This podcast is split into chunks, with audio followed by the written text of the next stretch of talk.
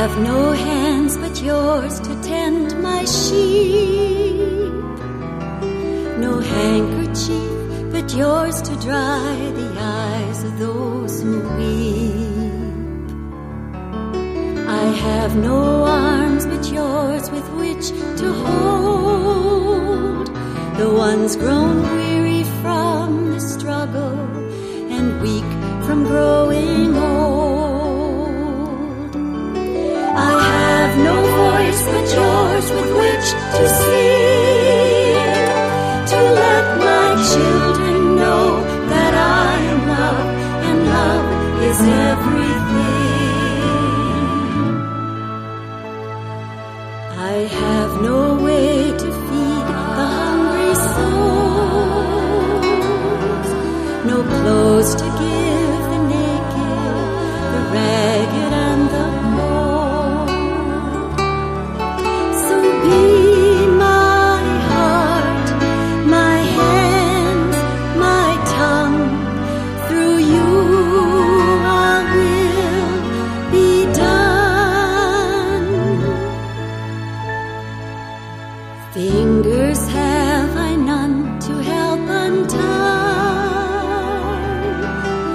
tangled knots and twisted chains that strangle fearful minds.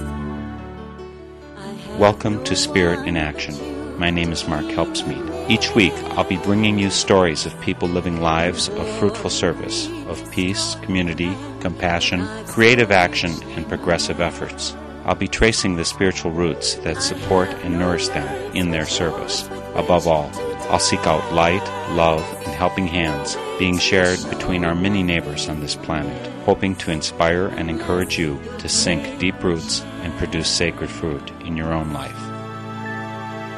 I have no way to open people's eyes except that you will show them how to trust the inner light. Today's Spirit in Action program will be a telephone interview with Chuck Fager, the director of Quaker House in Fayetteville, North Carolina. For four years now, he has been advocating for peace and providing information and advocacy to those attempting to avoid or get out of the military in one of the most concentrated military environments of the USA. Chuck is the author of more than 14 books and many more stories, articles, and publications. He was a member of Dr. Martin Luther King Jr.'s staff and a conscientious objector during the Vietnam War. Born into a Catholic family, raised on military bases through much of his childhood, attending a military academy in high school, and enrolled in ROTC, it hardly seemed likely that Chuck would end up as an activist, peace advocate, and Quaker, but that is the direction God led him. From his involvement in civil rights, including participation in the Selma Voting Rights Crusade, to his eventual declaration as a CO during Vietnam War, and to his current role as director of Quaker House, Chuck is dedicated to deep thought and resolute action. His books and writings have covered the gamut, including Bible study, fiction, political commentary, memoir, and even ghost and humor stories. Well, good morning, Chuck. Thank you for joining me for Spirit in Action. How are you doing today? I'm doing fine. It's good to be here, Mark. Here being North Carolina in your case, uh, could you tell folks about where you're at specifically? I'm in Fayetteville, North Carolina, which is the home of Fort Bragg, one of the largest and most crucial military posts in the country. It's the headquarters for the Special Forces, for the Delta Force, and lots of other secret stuff. It's also the seat of the 82nd Airborne Division. What I do here, I'm the director of Quaker House, which is a Quaker Peace Project that's been here since 1969. How long have you been there, Chuck? I arrived in Fayetteville on New Year's Eve of 2001, so it'll be four years. I guess four years the day this is broadcast. What is Quaker House about? Why is it there with this big military base? I like to say that if you were to try to think strategically and long term about Quaker peace work in North Carolina, I'm an advocate of thinking strategically and long term. If you're trying to think that way about Quaker peace work in North Carolina, setting up a Quaker peace project in Fayetteville near Fort Bragg would make total sense. However, that's not the way life works. There's a Quaker saying, Mark, you're probably familiar with. When you don't like something, say that's an idea which would not have occurred to me. And the truth is, a Quaker house is an idea which did not occur to Quakers in North Carolina. It only got started because a soldier at Fort Bragg in 1969, who was not a Quaker, nonetheless came to the conclusion that he didn't believe in war anymore and wanted to be a conscientious objector and he couldn't find anybody to help him. But somebody who had been raised Quaker heard about this and kind of whispered in his ear, said, hey, if you can get to Chapel Hill, which is about two hours away, if you can get to Chapel Hill, there's a Quaker meeting there, and they'll help you. So this soldier, his name was Dean Holland, he actually hitchhiked from Fayetteville to Chapel Hill on a Sunday morning, showed up at meeting, and Dean Holland got up after meeting in the announcement time and said, I'm Dean Holland, I'm a soldier at Fort Bragg, I want to be a conscientious objector, will you help me? As Quakers do when they're faced with any kind of urgent emergency like that, they scrambled around for a while and formed a committee. And they did help him, and he did get to be a conscientious objector. And in the course of doing the work with him, some Chapel Hill friends discovered that there were lots of GIs at Fort Bragg in 1969 who were very unhappy with the Army. They were very unhappy with the Vietnam War.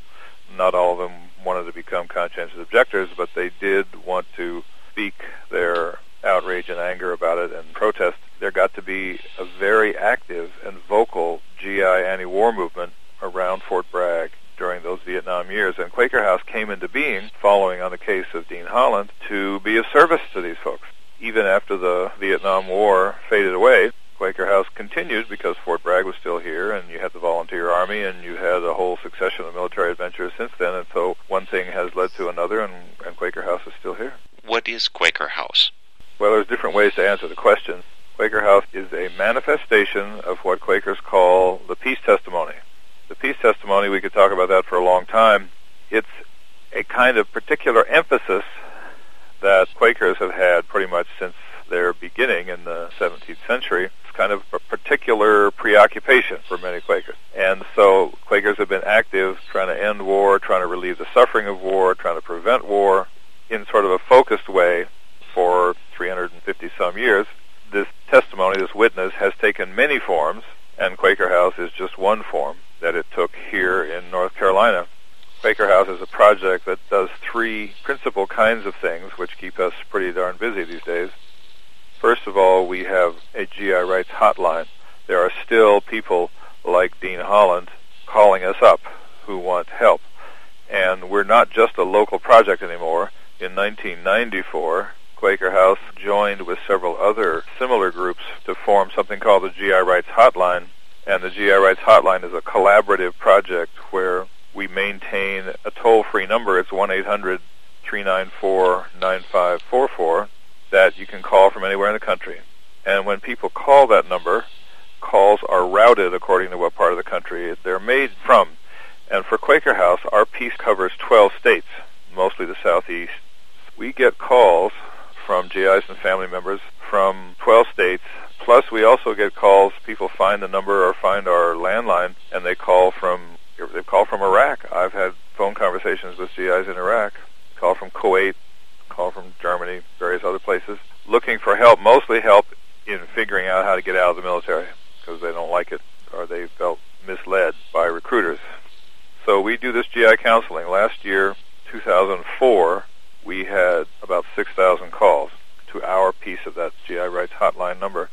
And this year, we are on track to have about 6,500 calls, which will be a record. When I came four years ago, they had less than 3,000 calls in a year. So the call load has gone dramatically up. And we actually have two counselors who do that pretty much full time, answering those calls and, and giving people informational counseling. We also help counsel family members and people who are thinking about joining the military and give them information that recruiters tend to leave out. They do that a lot. So GI counseling is sort of the bread and butter day-to-day work that we do. Then secondly, we do peace work. We help organize peace rallies and peace vigils and take part in other similar kinds of activities, mostly here around Fayetteville and Fort Bragg, but also in some other places.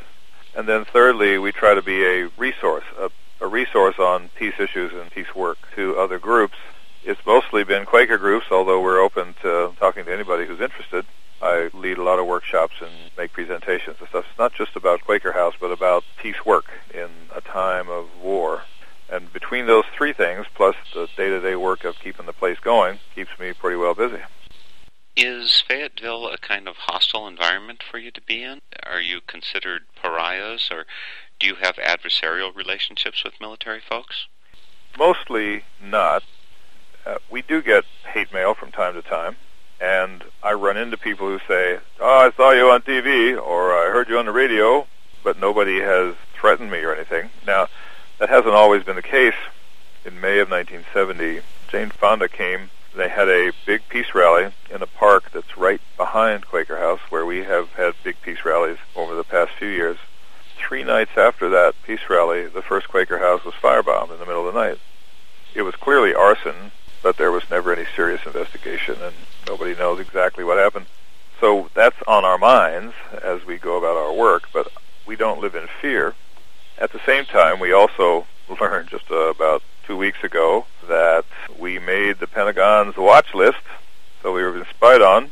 When I say spied on, I have to add the word spied on again because one of my predecessors as director filed some Freedom of Information Act requests, got information that showed that we had been spied on by military intelligence quite extensively during the Vietnam years. As a matter of fact, we have some of those documents posted on our website, which is quakerhouse.org, in a special exhibit called Make Your Own History if somebody wants to look at that. So we have kind of assumed as we go about our work here that people are listening. And now we don't have to assume anymore. Do you mean that they actually place bugs in your house, or how do they spy on you? In the Vietnam years, what we know about was infiltration, sending people into meetings, for instance, and sitting outside in unmarked cars those are the kinds of things that we have documents to establish that they went on. Of course, it's 30 years later, and the technology of surveillance is so much more sophisticated that they don't have to do that anymore. They can be listening to this phone call, and they probably are. They could be monitoring my email, and they probably are. They could be reading our snail mail, I don't know. And they could do all this without our being able to tell. You know, Mark, even before this stuff was revealed a couple of weeks ago, I, I say to people, friends, privacy is like the Beatles. It was great, and you can still hear the music sometimes, but it's gone. They're gone, and it's not coming back. Even without being particularly paranoid regarding our situation, we're in a surveillance society now. We just are. Mm-hmm. Uh, I don't necessarily like that. But that's just the truth of the matter. And it does, you don't have to be a peace activist to be under surveillance.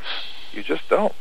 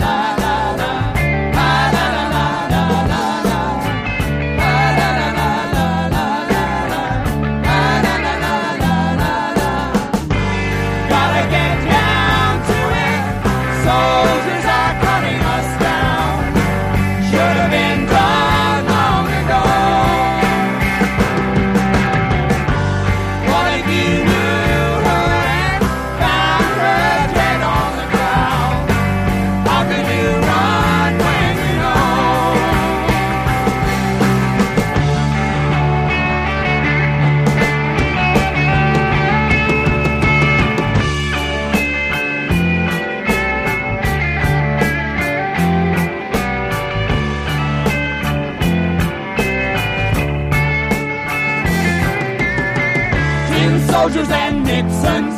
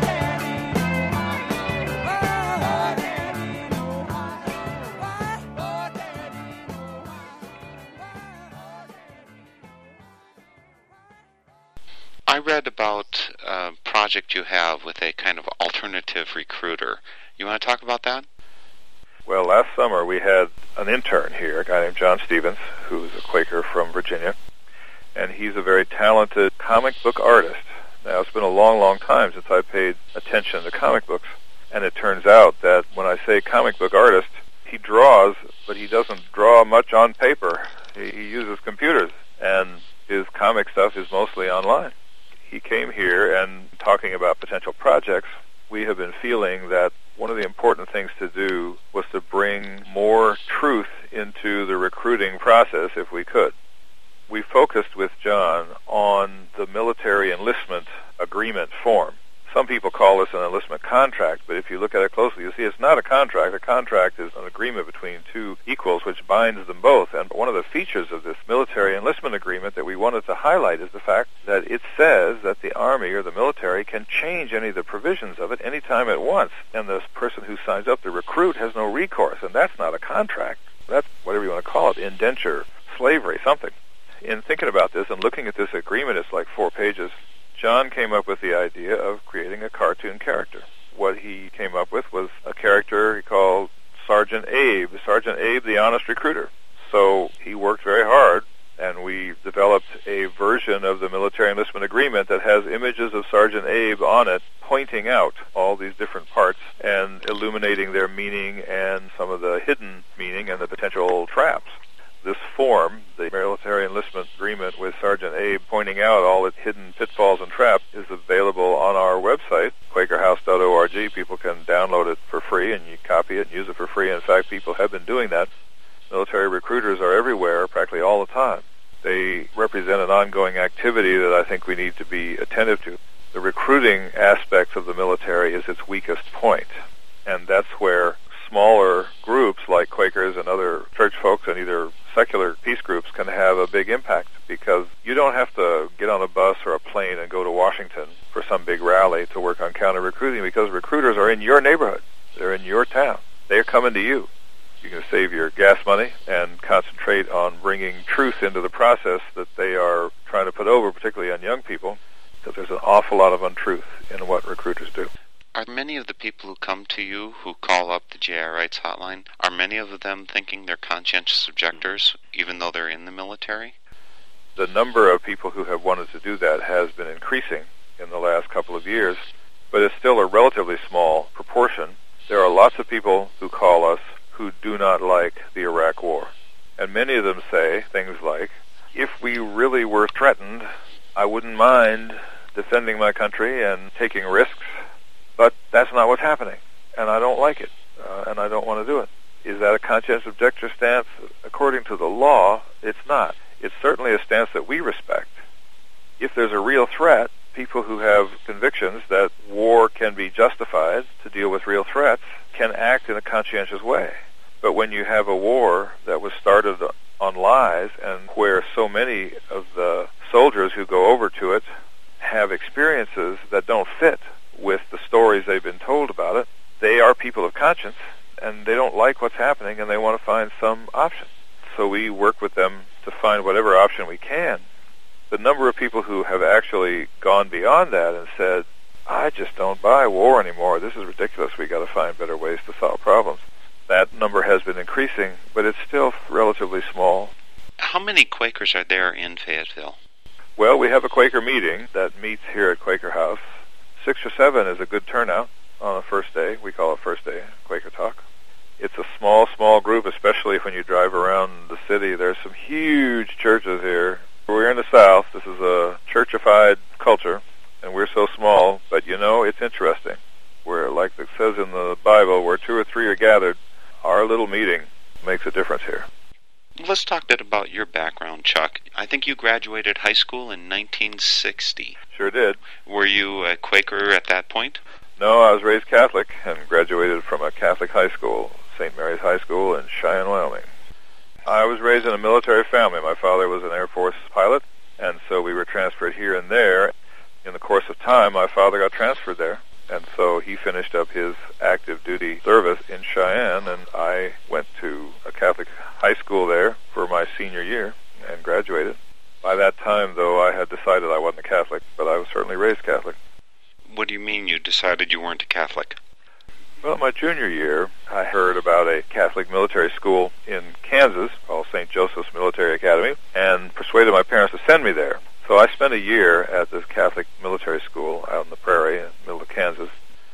While I was there, I started reading all sorts of unapproved stuff, stuff that the Catholic authorities didn't approve of, philosophers David Hume, psychologist Sigmund Freud, and I got particularly interested in the work of Carl Jung also, during this time away from my family, even though we were going to church twice every day and during the week and three times on Sunday, in the course of just reflecting on my circumstances and all the big issues of adolescent life that a young person can think about, I just found that one day I just sort of looked around the chapel and, and realized and, and owned up to the fact that I didn't believe it. Catholicism for me was like a shoe that didn't fit. I didn't necessarily think my way out of it. I sort of realized that I just didn't buy all this stuff. So I became the local equivalent of the village atheist there in this little school. Made the mistake of telling some of my fellow students about this and having big arguments about the existence of God and whatnot, and got kicked out for my trouble. That was an interesting experience because that year I was getting the best grades that I'd gotten, and I was doing very well in military stuff. I was by no means a peacenik, but I'll give the priests at the school credit. They took all that stuff seriously, and if I wasn't going to be with the program, they didn't want me around, especially if I was going to be potentially corrupting the faith of other students, which I was doing my best to do. So they kicked me out. And as a matter of fact, during that year, I had ordered a ring. It was going to be a graduation ring. And it arrived in the mail after they had written a letter and said they weren't letting me back to the school. And when I got that ring, I looked at it and thought, wow, this ring means something very different now than it did when I ordered it, but it's still very meaningful. As a matter of fact, I'm wearing it today. I've been wearing it for 45, 46 years as a reminder or a marker of my own spiritual pilgrimage, in that case, out of Catholicism and into a period of, of seeking, which went on for some years. You thought of yourself as an atheist, but still you were seeking? Oh, yeah. Uh, in fact, I would describe myself now, if you for a religious typology, I would describe myself as a failed atheist. I think the atheists have all the best arguments, but I just can't stick with them. Where did you go from there? Well, I, got, I went off to college, Colorado State University. Was something of a campus activist in an unfocused way. I had no real clue about what was going on in the world, but was active on various things on campus, local campus politics. My senior year, stumbled upon and began to become aware of the civil rights movement. I remember this largely came in the context of the great 1963 March on Washington. I didn't go, I never thought about going, but I had people around me on the campus there in Colorado who read the newspapers about plans for this big rally, and they said, it'll never happen. Those black people can't have a, a large gathering without mass violence. I mean, it was pretty racist sentiments and I found myself thinking, "Gee, I don't, I don't, I don't believe that. I, I hope that it goes well." And I couldn't have necessarily given you a big explanation about why, but I knew that that was my sentiment. And so after that, I just became slowly more aware. And during that year, discovered that James Meredith, the black person who integrated the University of Mississippi in 1962, having to have federal troops to protect him and facing riots and stuff, that he was coming to Colorado, and we persuaded him to come to our campus and give a speech. And he was very impressive in a quiet, soft-spoken sort of way.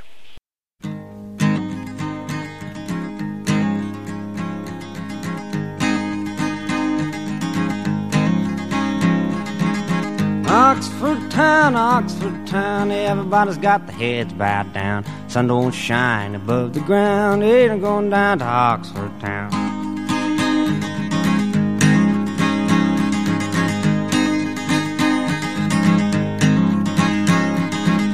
He went down to Oxford town, guns and clubs followed him down, all because his face was brown. Better get away from Oxford town.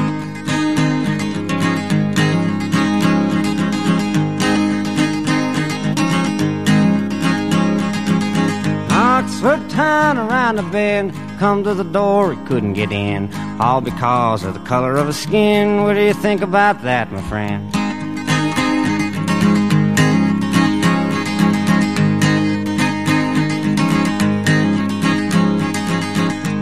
My gal, my gal son, we got met with a tear gas bomb. I don't even know why we come, going back where we come from.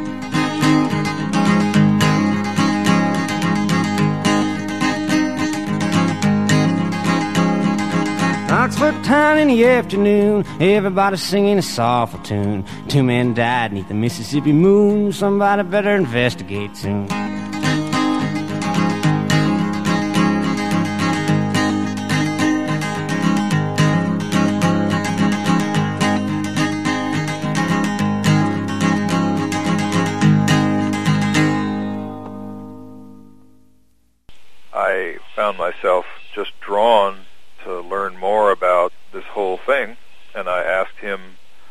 Best black graduate school?" And he told me, "Well, Atlanta University." And I set out to go there.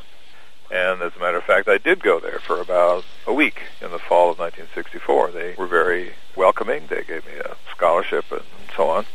I was uh, going to be studying English and went down there and enrolled and this was pre-black power, pre-black consciousness, and so they were going to teach me all the standard stuff for a graduate degree in English, and they wanted me to read novels by Daniel Defoe from the 17th century and all that. And there I was in Atlanta right after the summer of 1964, where you had the great Mississippi Freedom Project, which I had been reading about daily all that summer when four civil rights workers had been murdered and all that. So it was a very powerful set of experiences, even though I was only involved in them as an observer. When I tried to read these 17th century novels, I just realized, you know, I was not drawn to the South to do this. I need to do something else. I need to figure out how to get involved in this in this civil rights movement somehow. I wasn't stopping to think that maybe they didn't need more white folks running around their movement. Not at that time. I began to think about that later in any event, I sent out letters and things, and it's amazing to think that somebody actually read the letter, but Dr. King's organization responded favorably. I, I told them I was a writer, which was kind of true, that I could write stuff for them, do press work or whatever. Of course, I really had no skills at all in this area. It was amazing, the chutzpah, the whole thing. I'd worked on a campus paper. I didn't know anything about journalism, really. And they hired me at the grand salary of $25 a week to help out with press stuff. Then they were getting ready to go to Selma for what turned out to be the monumental Selma voting rights campaign. And once I heard about that, I just said, "Look, you got to let me go. I, I just got to go." So they let me. I guess for twenty-five dollars a week, they were ready to, to experiment. So I went down to Alabama and spent a year there, working for the movement there. It was during that year a number of things happened. I mean, we had a, a very powerful nonviolent campaign, which reshaped American law and had a big impact on the South. But then while I was there also during that same year, that was the year that the Vietnam War was decisively escalated. The coming of the Vietnam War was another thing that I personally was very oblivious to. Even though I was in ROTC in college, I wasn't paying any attention. I'm embarrassed to look back and see how narrow my range of uh, awareness was at the time. But nonetheless, that's what happened. And by the late spring of 1965, you couldn't escape it, and I had to begin thinking about it. I was also subject to the draft. We had the military draft in those days. While I'd been in school, I was uh, deferred, but now I was out of school. I was still deferred because I had gotten married in the summer before I went south, and married men were were deferred at least for a while, and so I had some room to think about it, some time to think about it. But in the course of being in the civil rights movement, I was not one of Dr. King's close advisors by any means, but I did have the great good fortune to sort of sit at his feet and hear him preach and speak many times and was able to take in the whole perspective of nonviolence and war. And with the Vietnam War coming on more and more, the question of whether and how the work of Dr. King and Gandhi and other nonviolent practitioners could be applied in the international arena just became more and more a live issue. And the more I looked at it, the more I thought, I don't know that I have all the answers here, but there's got to be better ways to do this. Even though I'd been raised in a military family, I'd been in ROTC, I'd even almost gone to the Air Force Academy after high school. I just found myself thinking, nope, we've got to do this differently. So I've decided to look into being a conscientious objector. When you were ROTC, doesn't that mean that you had the obligation to accept military service? Well, I would have, except my senior year in college, I woke up to the fact that I didn't want to go into the Air Force. I just wasn't interested. And I can't say that I was a pacifist or a peacenik because that never occurred to me at the time. Uh, I just knew that the thought of spending four years sounded so boring. I mean, who knew that Vietnam was around the corner? I didn't. Keep in mind, I had grown up on military bases, but I had grown up in the Cold War, sort of between big wars. And really, a fighting machine that doesn't have a war to fight is, at least in my view, a pretty boring place. And I found myself thinking, the last thing I want to do is sit around for four years. So I went and told my ROTC instructor that. They huffed and puffed and shuffled around, and they said, well, look, you have to either fish or cut bait here, so you're either in or you're out. And I said, well, if I'm either in or I'm out, then I want out. So they let me out. So I just was out of it. And then I, I looked into, as I say, back in Selma, the summer of 1965, mulling all this over, found I wanted to find out more about being a conscientious objector and wrote off to a place called the Central Committee for Conscientious Objectors, which is in Philadelphia. They had a little handbook called the Handbook for Conscientious Objectors. I still have copies of it. And just that same year, in 1965. In fact, a couple days after a big march in Selma was attacked by police in a very famous civil rights landmark event, just a couple days after that, the Supreme Court issued a decision that said that people who were not conventionally religious could still be conscientious objectors. Up until that time, if you wanted to be a conscientious objector, you had to say that this was a matter of your religious training and belief, and religion was interpreted rather narrowly to mean being a Quaker or part of some other such group that taught pacifism as part of its uh, more or less doctrine. And obviously, I wasn't such a person then. I still considered myself pretty much an atheist.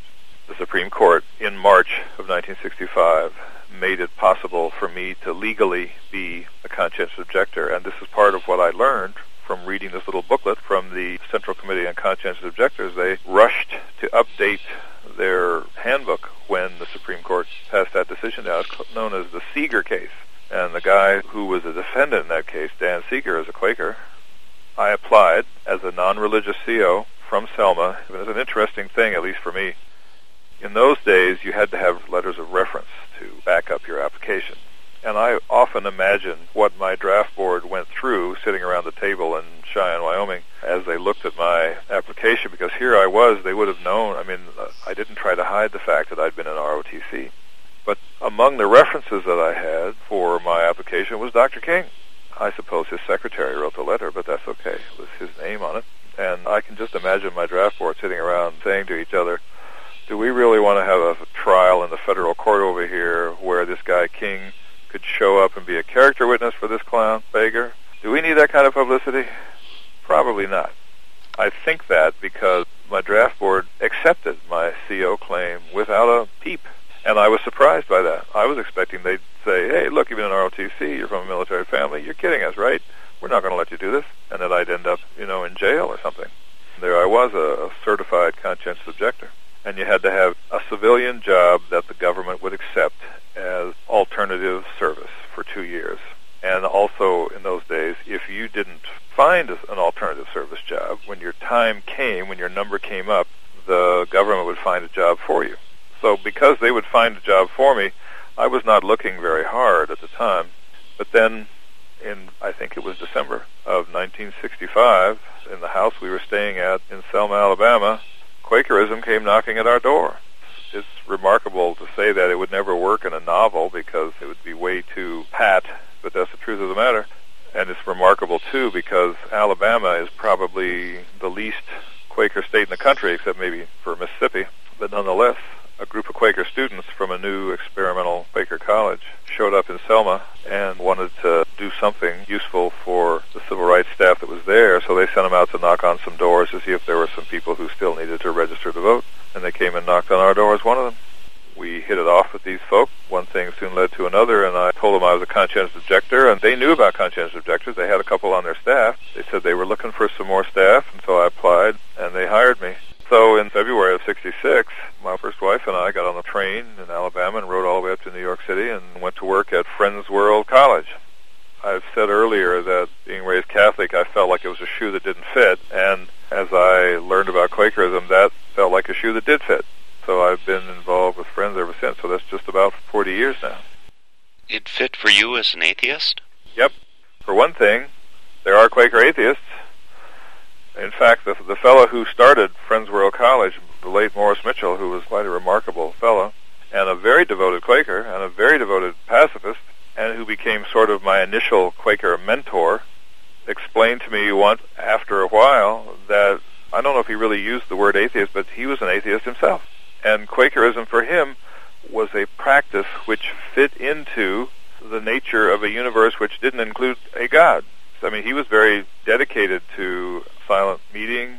Uh, we would do that every day when we had faculty meetings and things. And he was very serious about testimonies like the peace testimony, working for racial equality. He was a Southerner from South Carolina, and yet he was a pioneer in working on civil rights matters.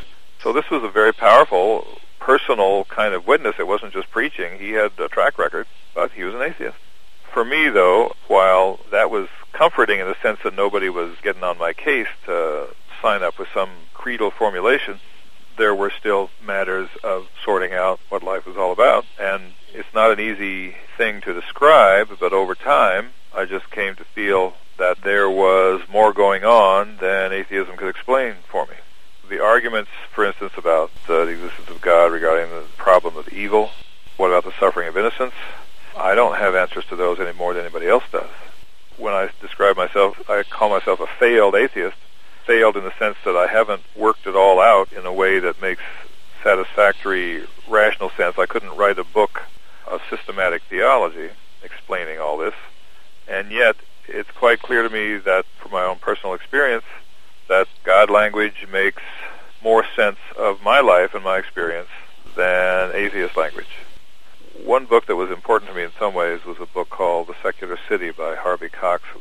It pointed out that in the Bible, the name of God, the tetragrammaton, the four-letter Hebrew word, which is sometimes vocalized as Yahweh or Jehovah, it has no fixed meaning and that this appears to be intentional. And it, this goes along with the commandment, one of the Ten Commandments against uh, having graven images, about not having idols. Cox's book pointed out that this prohibition applies as much to ideas and theologies as it does to statues. That was a big point for me because the idea of God being mysterious, God being unable to be captured in words or even ideas, is one that makes sense to me. That there is some kind of strange order. It doesn't satisfy all our questions about why innocents suffer and things like that, and yet it's there. Particularly over time, as I've done Bible study, and I've studied the Bible a lot and written about it, not that I claim to be a great Bible scholar, in the Bible, some of the books that speak most to me are books which actually include this kind of questioning and ambiguous and ambivalent attitude about God, particularly like the book of Job or the book of Ecclesiastes, where questions like the injustice of everyday experience are faced head on, and they are not resolved. I found myself coming to respect the Bible for that. That certainly lots of people use the Bible as if it were a font of easy answers.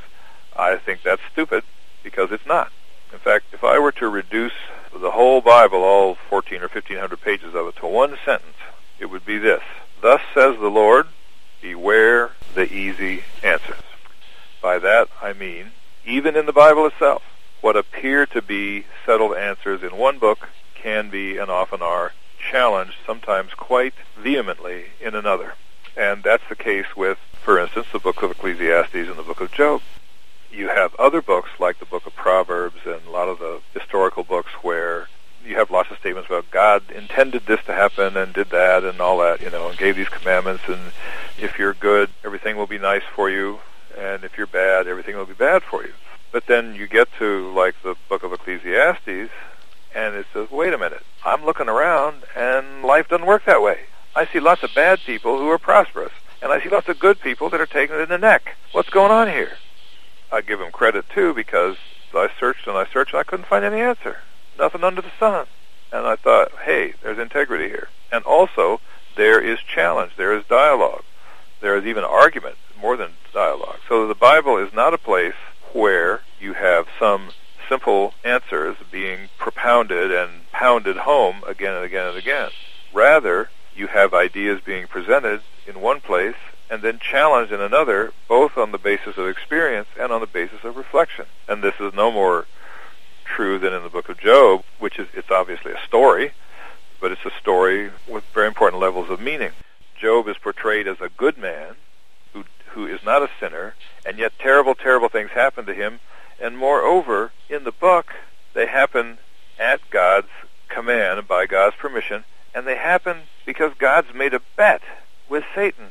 I mean, give me a break, folks. God comes off looking very bad in this book, in the book of Job.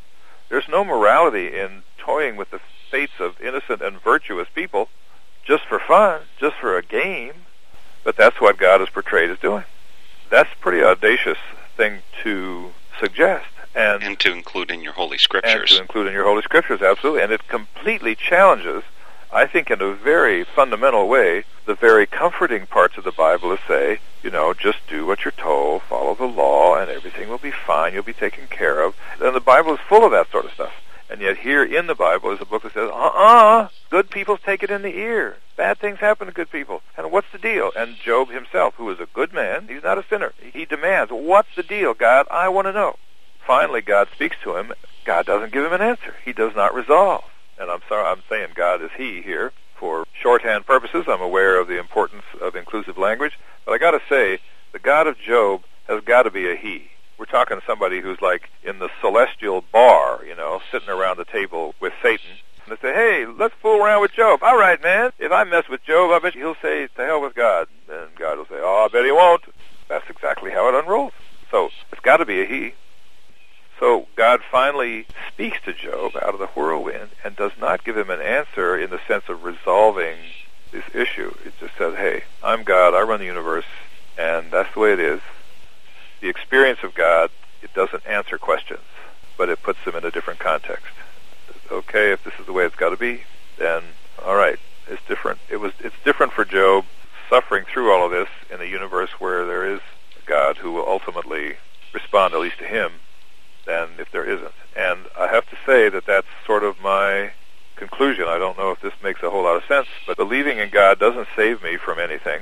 I'm mindful, for instance, of my friend Tom Fox, a Quaker from Virginia, who went to Iraq and was taken captive, kidnapped by who knows who, by a group that nobody seems to be able to identify at the end of November of this year, and is still a captive as we speak today. And they've threatened him with death twice, and we don't know, as we speak, what his fate is going to be. And that's awful. I mean, here he was a guy doing good stuff and very much religiously motivated, but his religion, his belief in God, does not save him from the risk of violent death. It, it absolutely doesn't. The world is set up where bad things can happen to good people. Having God in it doesn't change that. I want to step back here, Chuck. You mentioned about Tom Fox. I think he was part of the Christian Peacemakers team over there. Did you know him personally? I do. I don't use past tense with him yet. I do. Tom and I were in the same Quaker meeting for many years up in Virginia when I lived there. His two kids and my two younger children grew up together in the same Quaker meeting. My son and his son were members of a Quaker hip hop group together that made quite a noise in a little way. There were some times of personal trial for me when Tom was very kind to me in ways that I remember very gratefully. And I saw Tom last last summer at our annual conference, the Quakers call yearly meeting, up in Virginia. He was between trips to Iraq, and we sat down. You know, we talked about kids and stuff like that, and we also talked about Iraq. It was quite clear that to the extent that it's possible without going through it, he was very well aware of the dangers. I mean, he had been in Iraq, he hadn't been kidnapped or anything. So, yeah, Tom is a friend of mine. This is personal. It's not just principle. What kind of work was he doing there, and what's happening now in his case, and in the case of the abduction of the four of them? The Christian Peacemaker team folks in Iraq, as I understand it, were documenting cases of abuse. They were among the first to be talking to reporters about abuse and torture at Abu Ghraib. They hadn't been to Abu Ghraib, but they, they talked to people who had been there and had been tortured. And they were raising this, and nobody was paying attention to them for a long time, but of course they turned out to be quite right about what was going on there. They've also been working in Iraq, and I think most recently they were spending a lot of time talking to Iraqi officials put in by our occupation about abuse of other Iraqis by new police forces, of which I gather there's more and more. There's been speculation that this might have had something to do with their being kidnapped, that there could very well be groups that want to shut them up from talking about bad things that are being done Iraqi on Iraqi, not just through the occupation. And they were also opposing the U.S. occupation. They said, this is no way to promote peace and democracy here. Get these troops home. Take these U.S. troops out of here. So they were doing all those kinds of work. It was obviously very risky, and they accepted those risks.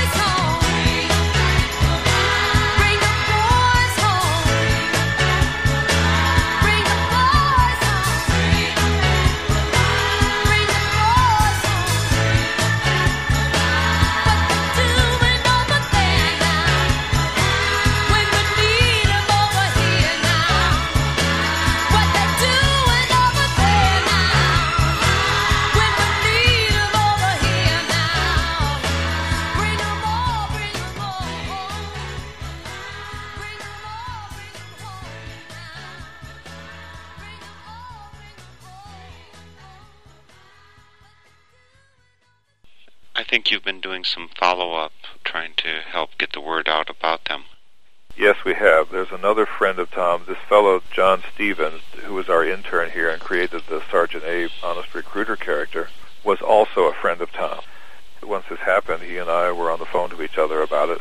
And in trying to just sort of cope with the situation for ourselves as well as for Tom, in talking also or consulting with some experts in the peace studies and negotiations field, we were advised that if we could help make Tom's work, particularly his work on behalf of Iraqis, more visible to the world and to his captors, and make their work more visible in the Muslim world in Iraq, we could at least potentially reduce their value to their kidnappers as prisoners.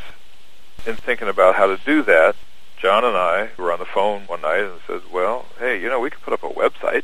And the technology of the web is such that within the hour, we had a website up.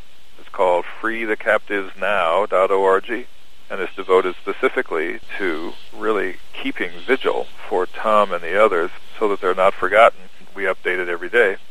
Initially, we were part of the effort, which was much larger than what we did, to try to make Tom's work visible and the character of the work more clear, particularly in Iraq and the Arab world.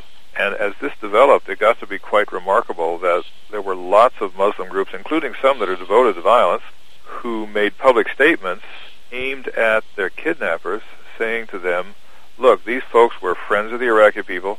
They were opposed to the U.S. occupation. They were opposed to torture. The Christian peacemaker teams and even Tom have also worked in Palestine, where they have worked against the Israeli occupation and illegal settlements. These are friends of Muslims and friends of Iraqis. Don't kill them. It's un-Islamic to do that, and it's also stupid. I mean, I'm obviously paraphrasing what these people have said, but many quite prominent and otherwise not known for being nonviolent people made these kinds of statements. It got to be quite a remarkable chorus in making it clear to the captors that if they kill Tom and the other three, they are not going to be winning glory for Islam or for their group, even in Iraq. The Christian Peacemaker Team is not a missionary group. They don't go there to try to make converts. They're just trying to live out their convictions rather than sell them. I think that the campaign that our website was part of has been a very successful in its own terms. All we don't know yet is whether it's going to succeed in helping get Tom and the other four released safely. So people can get the latest information by going to freethecaptivesnow.org. Yeah, that's right. So Chuck, now you've been at Quaker House for four years. What got you there? Well, that's uh, that's kind of a telling question, I think, and I have to answer it with a bit of a story. So bear with me. For a couple of years, I did adjunct teaching at Penn State University, but in the spring of 2001, I got laid off. So I joined the ranks of the unemployed, and I was looking around. I couldn't find any anything in central Pennsylvania near Penn State. When I went to our annual conference, Quaker yearly meeting that summer, there was a woman there who sat me down one night, and in Quaker phraseology, she labored with me for a long time. She told me that there was this project in Fayetteville called Quaker House, and they needed a director, and nobody wanted to go to Fayetteville, and so they couldn't find anybody, and that I should apply for it. And I told her I didn't want to do that. I had lived in Virginia for a long time. I didn't much like the South. I like to say that living in Virginia put me deeply in touch with my inner Yankee. But she wouldn't give up. She kept saying that she thought I had some skills that would be useful and that this was a project that was important and shouldn't be allowed to die because nobody would go there. And I said, well, really, I, I don't want to do it. I'm pretty well settled in central Pennsylvania. But I finally agreed to send him a resume. After all, I didn't have a job. And so I did at the end of August. And also about that time, my son had graduated from high school the previous year, and he was getting ready to go into AmeriCorps. And so we decided to go on a trip, sort of a father-son life transition kind of thing. And we did, went up into Canada, and wound up in Maine at a friend's house on the morning of September 11th. Got back home the next day safely. And it was either that day or the day after that that I got an email from the chair of the board of Quaker House saying they wanted to talk to me. And on September 13th, that message and the whole idea of Quaker House looked entirely different to me than it had before then. I began to feel like an old Army reservist being called back up to active duty. I tell you this story because I think this is the way what Quakers call leadings work. That it's just as likely to be the result of trauma as it is to be some kind of heavenly nudge while you're sitting quietly in meeting. And you may just as well be dragged kicking and screaming into a leading or doing what God wants you to do as to be walking into it in some state of inner serenity and tranquility. In lots of ways, it's tough being down here, being so close, being surrounded by the spirit of war in a very concentrated way. And it's not an attractive part of our culture. That's putting it mildly. But still, this is where my assignment is, and I hope to be able to stick it out until I'm released. Chuck, I want to thank you for taking time on the program. It sounds like you've got more than enough to keep you busy down there in Fayetteville. Some of the areas that we didn't talk about include the books that you've written. You've had a fairly prodigious career in that way, in addition to all your activism. If people wanted to find out about your writings and the other things you've produced, where could they go? The first place to go would be to the Quaker House website, quakerhouse.org. And if they scroll down to the bottom, they'll see it says Chuck Fager Director, and that's a link, and they can click on that, and there's a fairly detailed biographical sketch. And at the bottom of that, there is a list of most of the things that I've published. You're right, I've written a lot of books. I mean, you've written stuff on civil rights, you've written Bible study information, you've written murder mysteries, you've written just a whole diversity of things. Yeah, that's right. My basic career has been that of a writer. If they saw books that were of interest to them there, there's another website that's my personal website called kimopress.com. That's K-I-M-O-P-R-E-S-S dot com. I have my own little publishing enterprise called Kimo Press and they can find listings of some books. So you can actually buy a few of them if you want. I'll include the links for your sites on my website, which people know is northernspiritradio.org, where they can also hear this program again.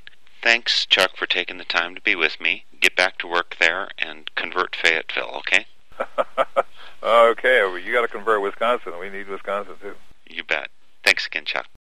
You've been listening to a telephone interview with Chuck Fager of Quaker House in Fayetteville, North Carolina. You can hear this program again via my website, northernspiritradio.org, where you will also find useful links and further information about this program. The music featured in this program was chosen by Chuck for its relevance, including Oxford Town by Bob Dylan, Ohio by Crosby, Stills, Nash and Young, and Bring the Boys Home by Freda Payne.